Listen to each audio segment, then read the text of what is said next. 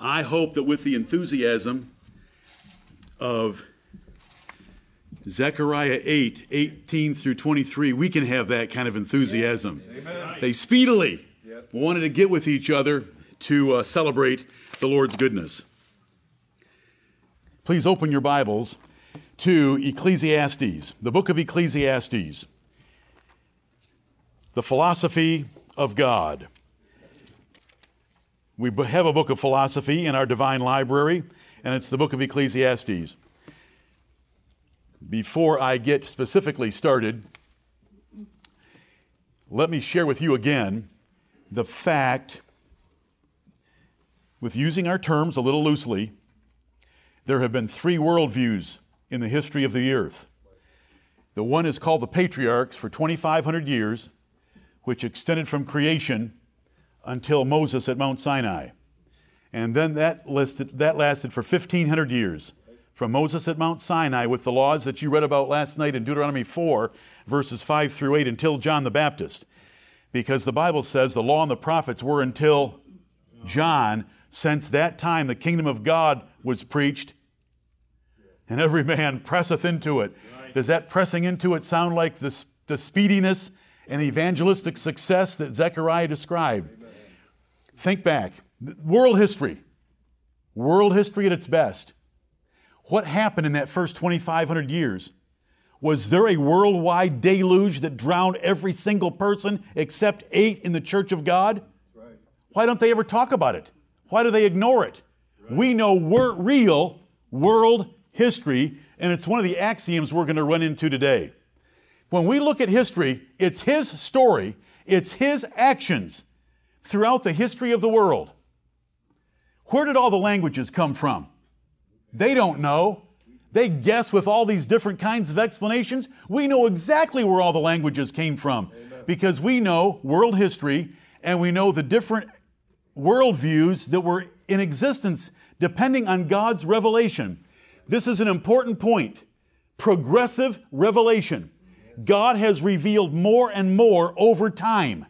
And it gets people in trouble when they do not realize that. Why in the New Testament does it say that the commandment to love one another is a new commandment? It's not a new commandment. It was taught in the Old Testament. And in fact, the Bible will say it's not a new, but an old, which ye have heard from the beginning. Well, what's all the contradiction for? Because of degree of emphasis and the degree of revelation of it, and the degree of an example that we had in the person of the Lord Jesus Christ. There's, there's so much help in just realizing the progressive revelation. And so, what you read last evening in Deuteronomy 4 about the laws of Moses and the statutes and the commandments that he gave, they were far superior to what Noah, Methuselah, Abraham, Isaac, and Jacob had. But they're far inferior to what we have. And when I said Paul mocked them, I meant Paul called them beggarly, carnal, earthly, worldly, rudimentary, and elements because they're elementary education compared to what we have. We are so blessed. We come into that second period of time where we can call it a second dispensation from Moses to John the Baptist. Do you know that the history of the world and the boundaries of nations were set by the little tiny nation of Israel? Look at, I know you're at Ecclesiastes, so put your hand or uh, something in a ribbon from your Bible in there and look over at Deuteronomy 32 and uh, verse 8. Deuteronomy in 30, 32. World history is God's actions in this world that He owns. He created it and He's going to incinerate it soon. And He set the boundaries of nations based on His little nation, His little church called Israel. Everything else revolved around it. This is how profound these worldviews are in affecting the world. Deuteronomy 32, verse 8. When the Most High divided to the nations their inheritance, when he separated the sons of Adam, he set the bounds of the people according to the number of the children of Israel. The boundaries of nations and the setup of nations were for the benefit of his people. And he set them up that way. we can jump back into the first dispensation again. Why did the greatest nation on earth have a famine that brought the whole region to its knees?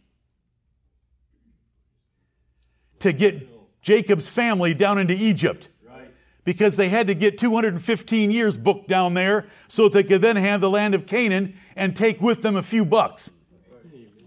It, it's just wonderful. And here we are. Many strong nations. Thank you, Jonathan, referring to our strong nation and uh, all the effect of the gospel that is here in America. Time's a wasting. Keep me to my word. Head for the cafeteria. The time appointed. Not really. Let's go with prayer. But let's celebrate today. The goal, as I tried to write you yesterday, is not for us to take these axioms in, de- in depth. It's just to give them to you so that you can enter them on your little table, so that at the end we have a table that we can look at, and when a current event happens, we can say, that axiom covers it. Or when a personal event happens, that axiom covers it. Or you have two children at conflict, this axiom covers it. We want the framework. You already know the details. And if I start preaching the details, we are in serious trouble on this series. And I'm not going to let that happen because we've got another series that needs to get started. Right. And that's the one on Isaiah. Amen. The axioms, how many should there be? Could there be 400? Yep. Easy. Should there be 14? Maybe. Four. Could there be just four? Yes. We could boil it down to just four. I'm at 45. Hopefully, it'll stay that way between now and next week, and we'll try to finish this next week with about 45. It's the framework that we want, it's not the depth. Each axiom has much, much more.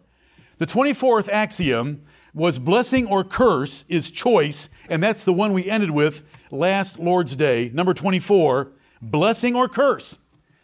We have an if then conditional relationship with God, and He offers to us life or death, blessing or cursing. Leviticus 26, Deuteronomy 28, Deuteronomy 32, other places in the Bible, and it's true in the New Testament as well. He came to give us life and the more abundant life, but if we sin against him, we're chastened and we can end up in the church cemetery just like the Corinthians did prematurely.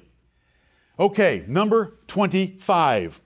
It's Ecclesiastes, and it's chapter 12, and it's the last two verses.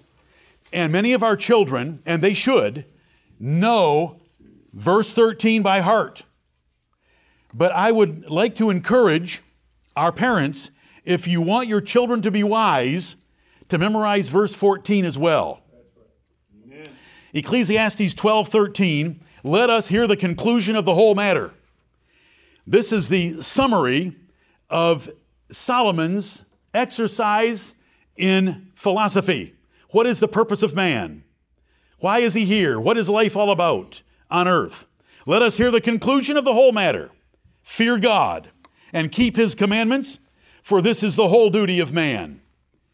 For God shall bring every work into judgment with every secret thing, whether it be good or whether it be evil. Amen. Axiom number 25 Judgment day is coming. Amen. Judgment day is coming. That 14th verse, it's the last verse. It's summing up Solomon's entire view of life women, wine, work, adversity, prosperity, age, saving, hoarding, giving, credible. He sums it up. For God shall bring every work into judgment with every secret thing, whether it be good or whether it be evil. Everything open, everything private. Everything is going to be exposed at the judgment seat of the Lord Jesus Christ. A worldview without the day of judgment is insanity. What is a worldview? Our view of the world. What's coming to this world? The world's going to be incinerated. So, any worldview that doesn't have this as a principal part of it is totally bankrupt. Right. There's got to be the day of judgment. The world's going to be burned up. Therefore, it affects how much stock we put into things, how much stock we put into our life here, because it's going to be burned up. We're strangers and pilgrims here and should live in light of this world's ruin, as you read last night in 2 Peter chapter 3. I hope when you read that passage, because it's all going to be burned up and melted with fervent heat, and therefore we should live holy lives in light of that event. So that event should affect us. It should affect how we look at everything. I appreciate my brother in law. Once upon a time, when I had a, uh, a, a nice Jaguar car, 12 cylinder engine, loved that car. I mean, from its appearance. And I remember when I showed it to him, and he's a lover of automobiles. And uh, his words to me were very quickly and very simple Jonathan, that car has a hot future. That's right. That's beautiful. Yep. I love that statement, and it's true, and so it should affect well, your house. It's going to be burned up. That's right. It's just a place to live, it's a place to entertain, it's a place to have others over. And so we, we view things through Judgment Day. This event has been planned from before the creation of the earth. Acts chapter 15 and verse 18 says, Known unto God are all his works from the beginning of the world. All men will give the account of their lives to a holy judge, as it says right there in Ecclesiastes, including secret things. All wrongs will be rectified in the most perfect and severe way, far different than they are now. We read the news, we see what's going on, and we realize there is not perfect justice, there is not perfect punishment, and we can see the difference because we know from the Bible what it should be like, but it doesn't happen. But it will happen. Yes. Amen. It is going to happen. And so it should give us great peace. They're not getting away with that. No one is getting away with anything because the books are being written. Every time they do something wrong, it is written in the books, and the dead shall be judged of the things written in the books. Amen. Revelation chapter 20, verses 11 through 15. Eternal torment or eternal pleasure are far beyond human comprehension or prior experience, so no one in the world can ever write about them. They haven't been there and they do not know the magnitude of what's coming, but we do. Have I preached this to you? How about just a few months ago, in March 17, did I take both sermons for 380 slides, I believe they were, on the end of the universe? Right. Do you remember? Yes. I was graphic with you. We had flames. It was the end of the universe because it's taught in the Bible. So we need to think about it. And then a few months before that, in November of 2018, I preached the cross at Judgment Day. It's not until Judgment Day that the cross will mean everything that it should. We won't see it as clearly until that day. You have never seen God's judgment. You've never seen God. You've never seen God's tribunal. You've never seen His judgment bar. We, we see people getting away with sin every day of our lives. We read about it now that it's broadcast over the whole earth. But Judgment Day is coming, and it's axiom number 25, and it should affect how we live. I don't need to say any more about it. I could, I could preach about it, but I already have. Let's go on to axiom number 26. Axiom number 26 man is degenerating. Man is degenerating. He's degenerating physically, he's degenerating morally, he's degenerating mentally due to the insane ideas of education and other influences on him because of sin. Sin is the great difference maker in human existence, human prosperity, whether it's physical, moral, or even mental. If you go back to the first 10 generations of the world and average out their ages, excluding Enoch, should we include Enoch or would that be a statistical anomaly? Because it's going to pull down the average by about 50 since he died, he didn't, he didn't die at 30, 365, he was carried into heaven. So if we exclude Enoch and take the first 10 generations without him, the average age was 912. Now, what's the average age? 73. What was it a couple thousand years after those 10? 120, 110, 175, 135, 126. We're degenerating. Sin, planned obsolescence built into everything. The whole creation is groaning in travail and pain together until now. And so when we look at the world, we see it degenerating. Education has the opposite effect that most think, for it is based on a foundation of folly. The fact that they may learn a little bit of math differently than in the past doesn't mean that they're better in any meaningful way. Because meaningful ways are moral ways. Meaningful ways are ways of wisdom, prudence, and understanding. And the, meaningful ways are knowing God better. Right. Meaningful ways are knowing God's rules better, and they know them less. Even though we, oh, the amount of money. I can't remember the numbers. Oh. It's a statistical comparison that I read this past week about the amount of money spent on one person, one child per year 50 years ago. Oh, I'm going to throw something out. It's close. 600 bucks. Now, 20,000. Guess what we have? Idiots. Idiots when it comes to any measure of real wisdom Right. and when it comes to intelligence. In the early 1950s, there was a book written, Why Can't Johnny Read? Well, he can't read any better today than he could in the 1950s, though a man laid it out before the whole public in this great bestseller. Simple, systematic instruction in phonics, absolutely essential to reading and comprehension. But they don't want to do it, so they can't read and they can't comprehend sometime you should borrow from the library or go online and read it or borrow from one of our homeschooling families McGuffey's Readers. And just grab the high school level of McGuffey Readers and see how enjoyable it is for you to labor through that material. And remember, that was just a manual for kids in school. The Federalist Papers, 85 essays written in New York papers for six months in order to encourage New York, which was needed as a state to ratify the Constitution, they are weighty material. Alexander Hamilton, James Madison, John Jay wrote these 85 essays. They are the greatest collection of political theory from a constitutional republic standpoint ever written for the common man on the street to get New York ready to pass the Constitution and to ratify it. Unbelievable. You'll put it down in half a page. Where's my Dick and Jane book? See Dick run. See Jane run. And you're, supposed to figure out those words by the picture on the page because they don't want to teach you phonetics or phonics because it's just too time consuming and difficult.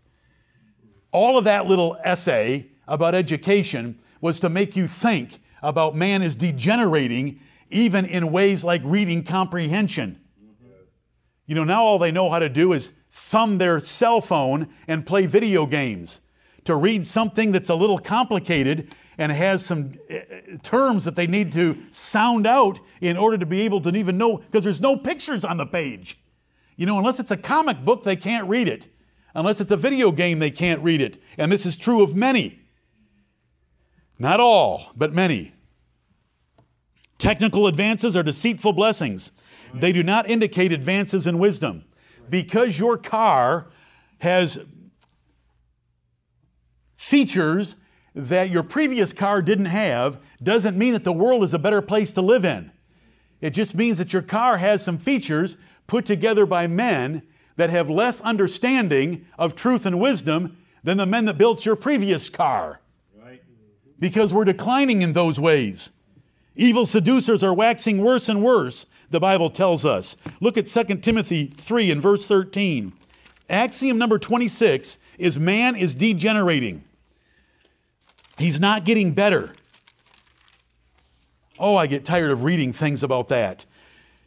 Ex, uh, 2 Timothy 3 and verse 13 evil men and seducers shall wax worse and worse, deceiving and being deceived. There is an information explosion, but fewer than ever embrace the truth. It's in, there's so much information available. Anything you want to read about, You can read about it for as long as you want to read about it before you die exhausted from looking at it and any subject. But there's no more truth. There's no truth. There's no wisdom Right. in comparison. Look at the same chapter, which is a description of the perilous times of the last days, and what it says in verses 6 and 7. For of this sort, that is, these false Christians in verses 1 through 5, that have a form of godliness, but they deny the power thereof, they love pleasure more than they love God, these carnal Christians, for of this sort are they which creep into houses and lead captive silly women, laden with sins, led away with divers lusts, that is, these women, ever learning and never able to come to the knowledge of the truth.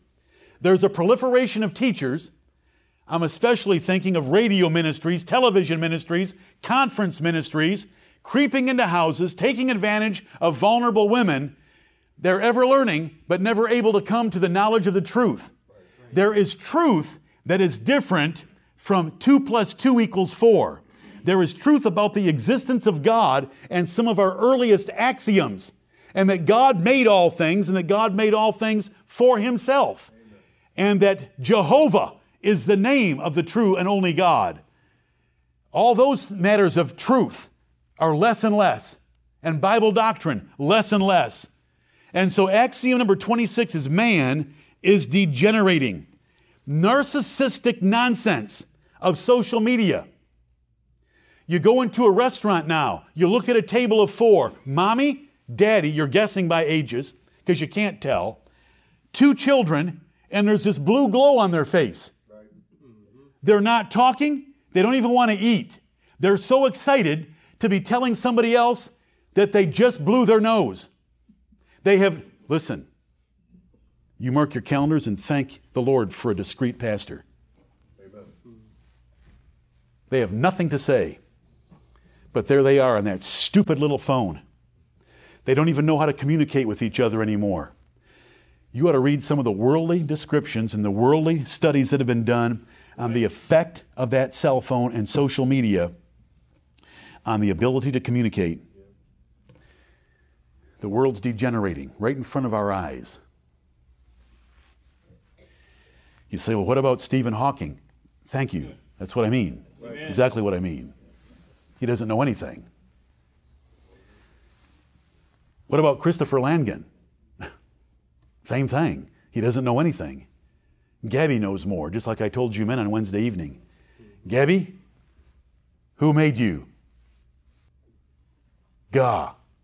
See? She's already passed Stephen Hawking and Christopher Langan. May, don't you get moved by these guys out there Right. with their high IQs. Oh, no, no, no, no. Give me a 100 IQ man that loves to read the Bible and loves the God of the Bible. Right. And we'll have some fun together because we will rejoice in the things of God's Word. Narcissistic, self loving idiots of our generation. The whole world is running around with these things in their hands. The number of, the number of smartphones has now exceeded the, num- the population of planet Earth just in the last few months. I tried to keep that number down. We're so, we're so blessed. But this is an axiom so that when you're viewing the world, it's not getting better. Men aren't getting better. Pick any subject that you want. Oh, you say, well, some technical field. I don't care about technical fields, I care about moral fields. Right. How about child training? Are they getting better? No. You know, give me a grandfather who had to raise farm animals. Mm-hmm. Please don't be offended, poor creatures. Who had to raise farm animals, he knows exactly what to do with a teenage son. Mm-hmm. He doesn't have to read a book about it, he knows how to do it. It's not that difficult. All this is happening right in front of us. Obsession with pets and sports. Let me just pick those two obsessions pets and sports. Unbelievable. In love with dogs, in love with Tom Brady. You know, pets and sports. Amazing. The world's degenerating. We view progress very differently from the world. And that's what axiom number 26 is about. We view progress differently because we're looking for moral progress, wisdom, progress in wisdom, progress in sobriety, spiritual progress, and it's not happening. It's tanking in those areas the wrong direction. And the Lord deceives by giving some technical advances so that you have heated steering wheels now. Now that's, that's really useful, especially in South Carolina, to have a heated steering wheel. When was the last time you had ice on your steering wheel? They're, and so you look at that and you say, the world's getting better. Oh, no, it isn't. Right. Can't you look around and read the news on all moral issues? LGBT? What's happening to evolution? Hating God? Hating God's people? Hate crimes are only against us? I mean, they're allowed against us, what I mean, and we're guilty of hate crimes because we preach the truth of God's word. Right. Man is degenerating. Number 27. Nature can teach truth. Nature can teach truth. This is a little harder to explain, but I, am just going to be simple with it. I've taught it before. It's not new. I've taught it before. God revealed truth by creation. We know that's first. The heavens declare the glory of God. Psalm 19. Romans 1:20. So that they are without excuse because of the invisible th- the, the visible things that the invisible God created. From Romans chapter 1. God revealed truth by creation. He reveals truth by providence, his goodness. That's Acts chapter 14 verse 17, Matthew chapter 5 verse 45. Conscience, he puts the candle of the Lord in man. His conscience is able to accuse him or excuse him, depending on what he does, by a set of laws that God put in Gentiles that didn't have the written law that Moses gave. So God has revealed truth by creation, by providence, by conscience. He reveals it by His Spirit to certain men at certain times, especially the prophets and apostles of the blessed God. He reveals truth by Scripture, which is written revelation that He gives to us, and by nature. And nature's I'm putting last because it's least, but I don't want you to ignore it. So that when you're looking at nature, you'll see some things and you'll be able to reason against the world. This instinctive, universal source of truth is a tool like conscience, but far more basic. Turn to Romans chapter 1. Romans chapter 1 there is a natural way of having sex. There is a natural desire for sex. There is sex according to nature, and there is sex opposite of nature. And the Bible teaches us that so that nature teaches what is proper sex. And nature is the instinctive, universal rule that has stood for 6,000 years. A few faddish idiots in our generation do not alter the nature of man and women. Right. That's what we mean by nature. Because every example that I show you of nature teaching us something, you're going to be able to say, Well, I know of an exception. Well, exceptions don't change a rule, they don't nullify a rule, they establish a rule. That's why you have to pull up an exception because I'm giving you the rule. Romans chapter 1 about sex, verse 26. For this cause God gave them up unto vile affections. Vile is contrary and perverse affections. For even their women did change the natural use. A woman's body has a natural use when it comes to sex into that which is against nature. The Apostle Paul appeals to something that he calls nature. He doesn't appeal to Leviticus right here. He doesn't appeal to Deuteronomy. He doesn't appeal to Genesis 19 and the city of Sodom. He appeals to nature. It's instinctive, it's universal. It's been true for 6,000 years. Exceptions do not alter it. Persians buried them alive. And on and on we could go with the punishments of nations against Sodomites. Verse 26, look at the natural use and the word nature, because there's a natural use of the woman and there's nature. And nature teaches that a woman is to have sex with a man. She is anatomically designed for his anatomy, and it's perfect, and we all know it. And everybody knows it. But nobody will say, the emperor's naked. But we will. We will because we've got Romans chapter 1. Verse 27 And likewise also the men, leaving the natural use of the woman. You may mark your calendars the second time about my discretion right now. Because I would just love to let it go. In two minutes, I could convince you that it's against nature to try it any other way. What do men do with each other?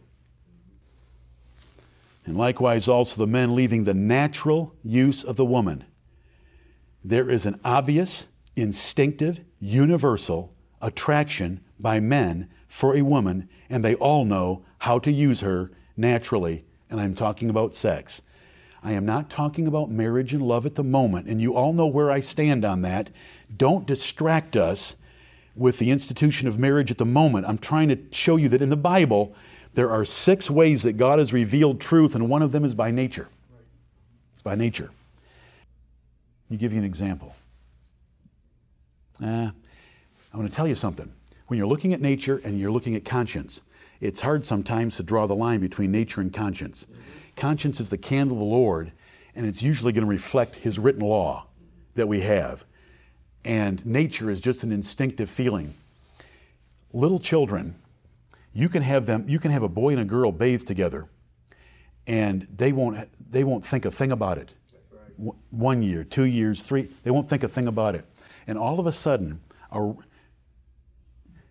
around five, um, listen, I have a biblical reason for picking five. Around five, they don't want to be in that bathtub with that kid anymore. Right. Something happens to them. Let's move on. Um, I wanted to show you verses 26 and 27. And likewise, also the men leaving the natural use of the woman, burning their lust one toward another, men with men, working that which is unseemly.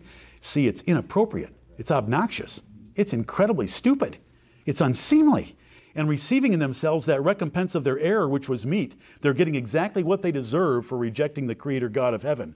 Verse 31 without understanding, covenant breakers, without natural affection. See, there's natural affection. Men, when they see an attractive woman, automatically have affection. Naturally. I'm not, I'm not talking about sin, men and women. I'm just talking about nature teaching. And so you know that there are other expressions like this without natural affection um, abusers of themselves with mankind and so forth are other descriptions of this same problem, this same sin. Look at 1 Corinthians 11 for me to give you a different example. 1 Corinthians 11. Why do women have long hair and men have short hair?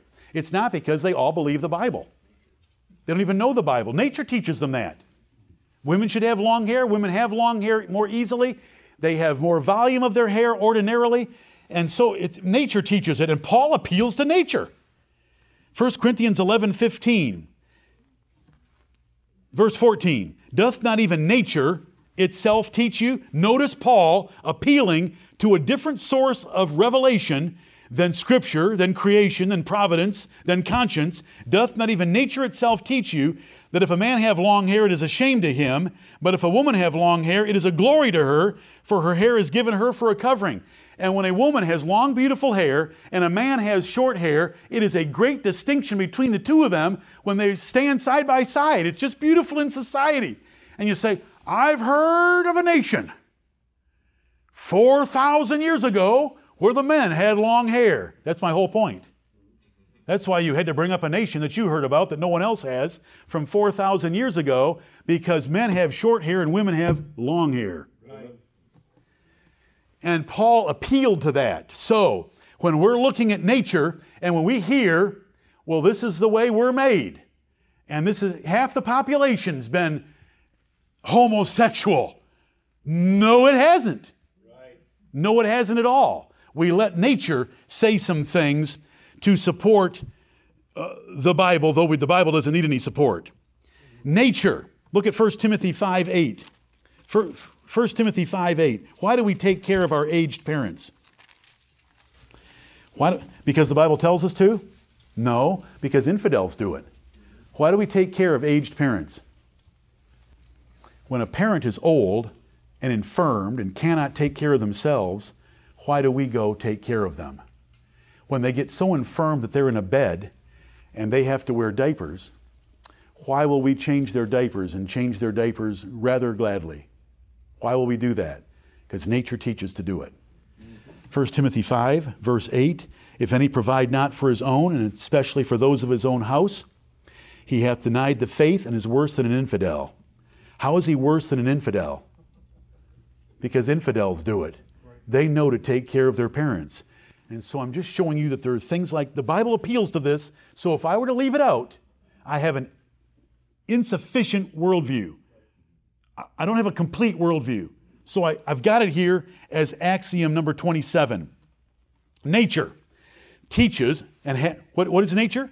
Instinctive, universal practices. Nature has women at home, reserved, obedient, not conscripted into armies, and they wear female clothes. The woman is weaker than the man. Paul assumed it. Peter, Peter, excuse me, assumed it for his argument in 1 Peter 3 7. Likewise, ye husbands, dwell with them according to knowledge. Where'd this knowledge come from? Giving honor unto the wife as unto the weaker vessel. All you've got to do is go to boot camp. Give me any 18 year old and male against any 18 year old female, and he'll break her in half. That is the universal rule. And so Peter appealed to it. You know, Agur would go so far with this, he'd start teaching lessons of wisdom from four little creatures, four comely creatures, all kinds of creatures in Proverbs chapter 30. That you can look at that little industrious ant. Listen, I love I leveled that ant hill last night with a lawnmower. How is it back in one day? I'm going to go out there and check out their methods of excavation.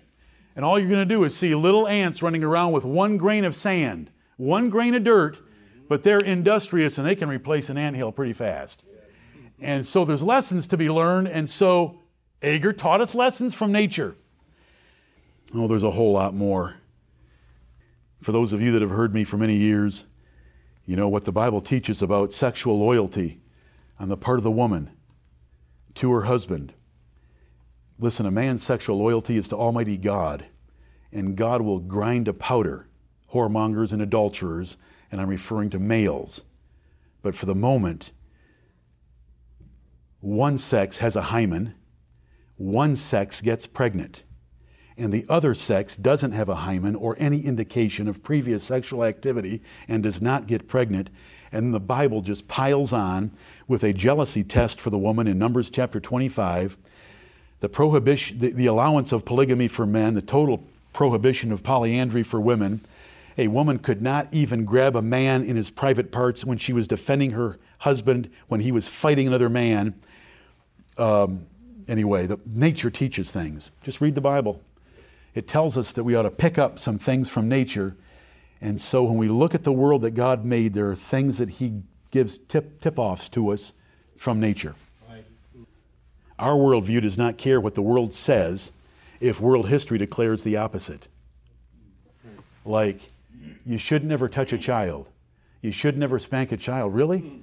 The whole world has said it for 6,000 years until this generation. And so 26 and 27 go together, don't they? Because man is degenerating by rejecting even nature.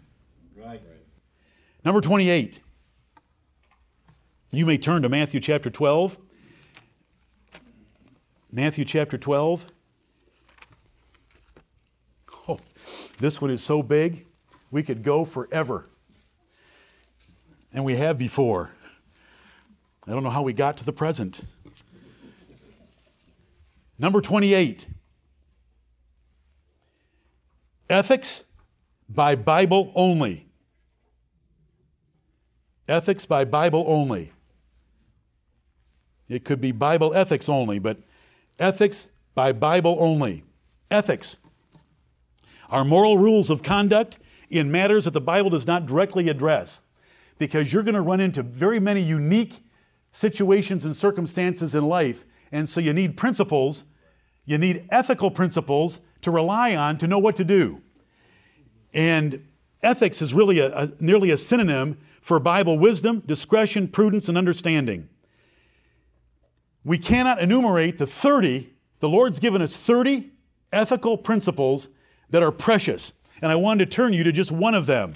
And the, the ethical principle in Matthew chapter 12 and verse 7 is God honors mercy over sacrifice. When there was a little bit of a contingency and his apostles were hungry, he defended them against the Pharisees for breaking the Sabbath laws by grabbing corn in a field, rubbing it in their hands, and eating. They were harvesting, processing, fixing a meal, and eating. All things prohibited, except for eating, all things prohibited on the Sabbath day, and Jesus defended them because one ethical principle, and it's incredibly valuable mercy over sacrifice. And the examples that I can give you to show how that's a pastor saver if they ever learn it. Some of the complications that can arise in divorce and remarriage situations are, are almost impossible to comprehend. But I can handle them. And you know I believe in marriages sticking together. But I'm never going to sacrifice some innocent party when I can show them mercy. Because I'm going to honor mercy over sacrifice. I am not going to sacrifice people to uphold an institution because Jesus told his disciples not to uphold the institution of the Sabbath, but to satisfy the little bit of hunger they had in their bellies. Could they have waited till the next day? Easily.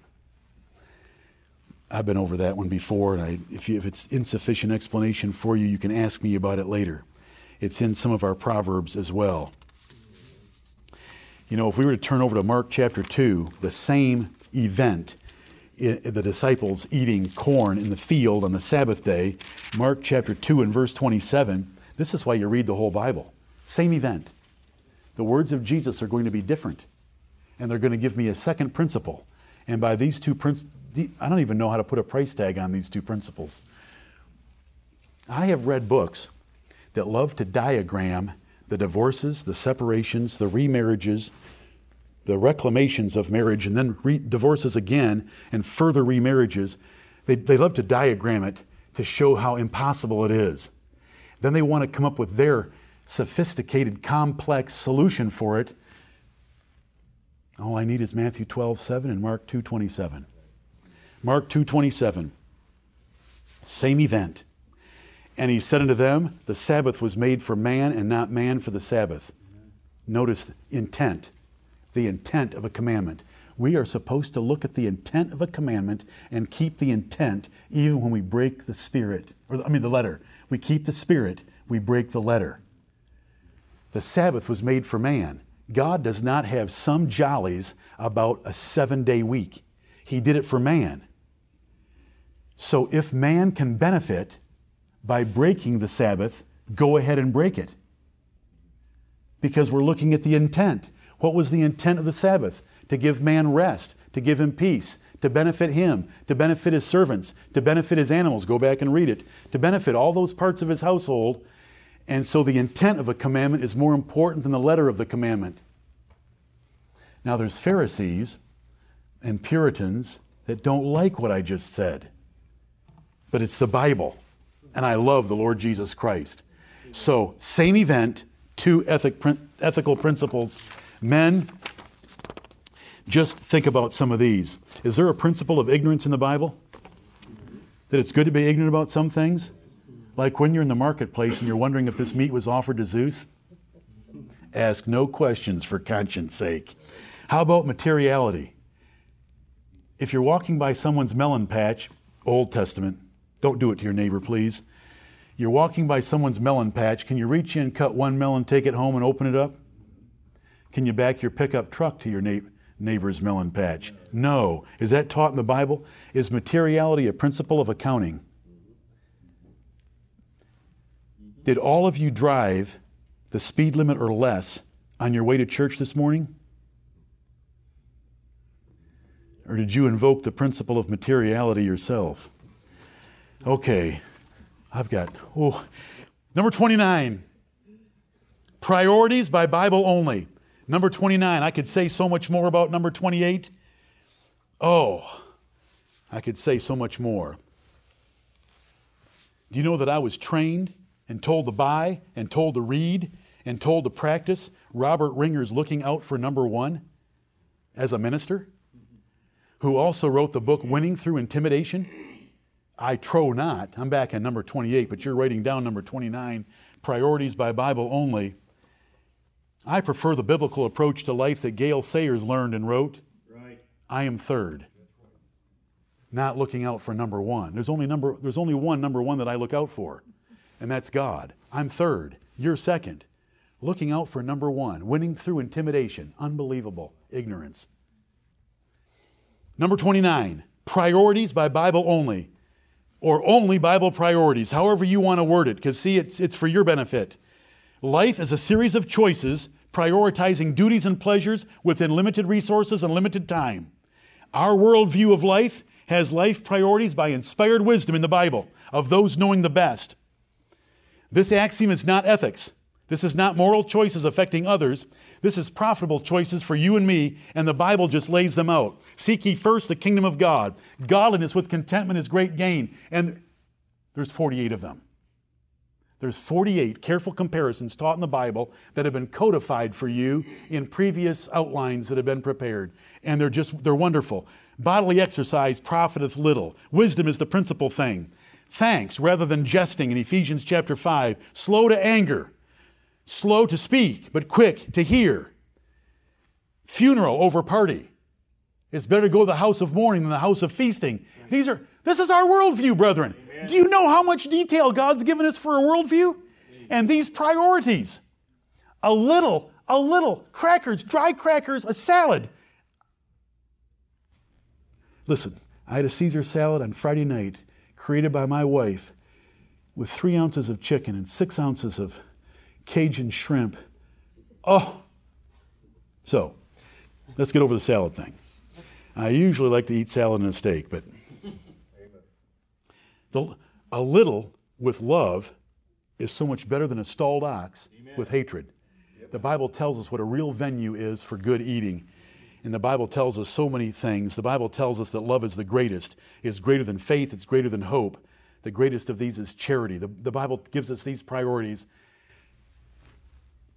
and um, in your table, it's just going to say only Bible priorities. That's all it's going to say. But when, if you look at the outline, it's going to have a couple links that are going to give you the 48 and an explanation for them. God's been very good to us. Can we be as speedy and as enthusiastic and as excited as those in Zechariah chapter 8? May the Lord bless the preaching of His word. Amen.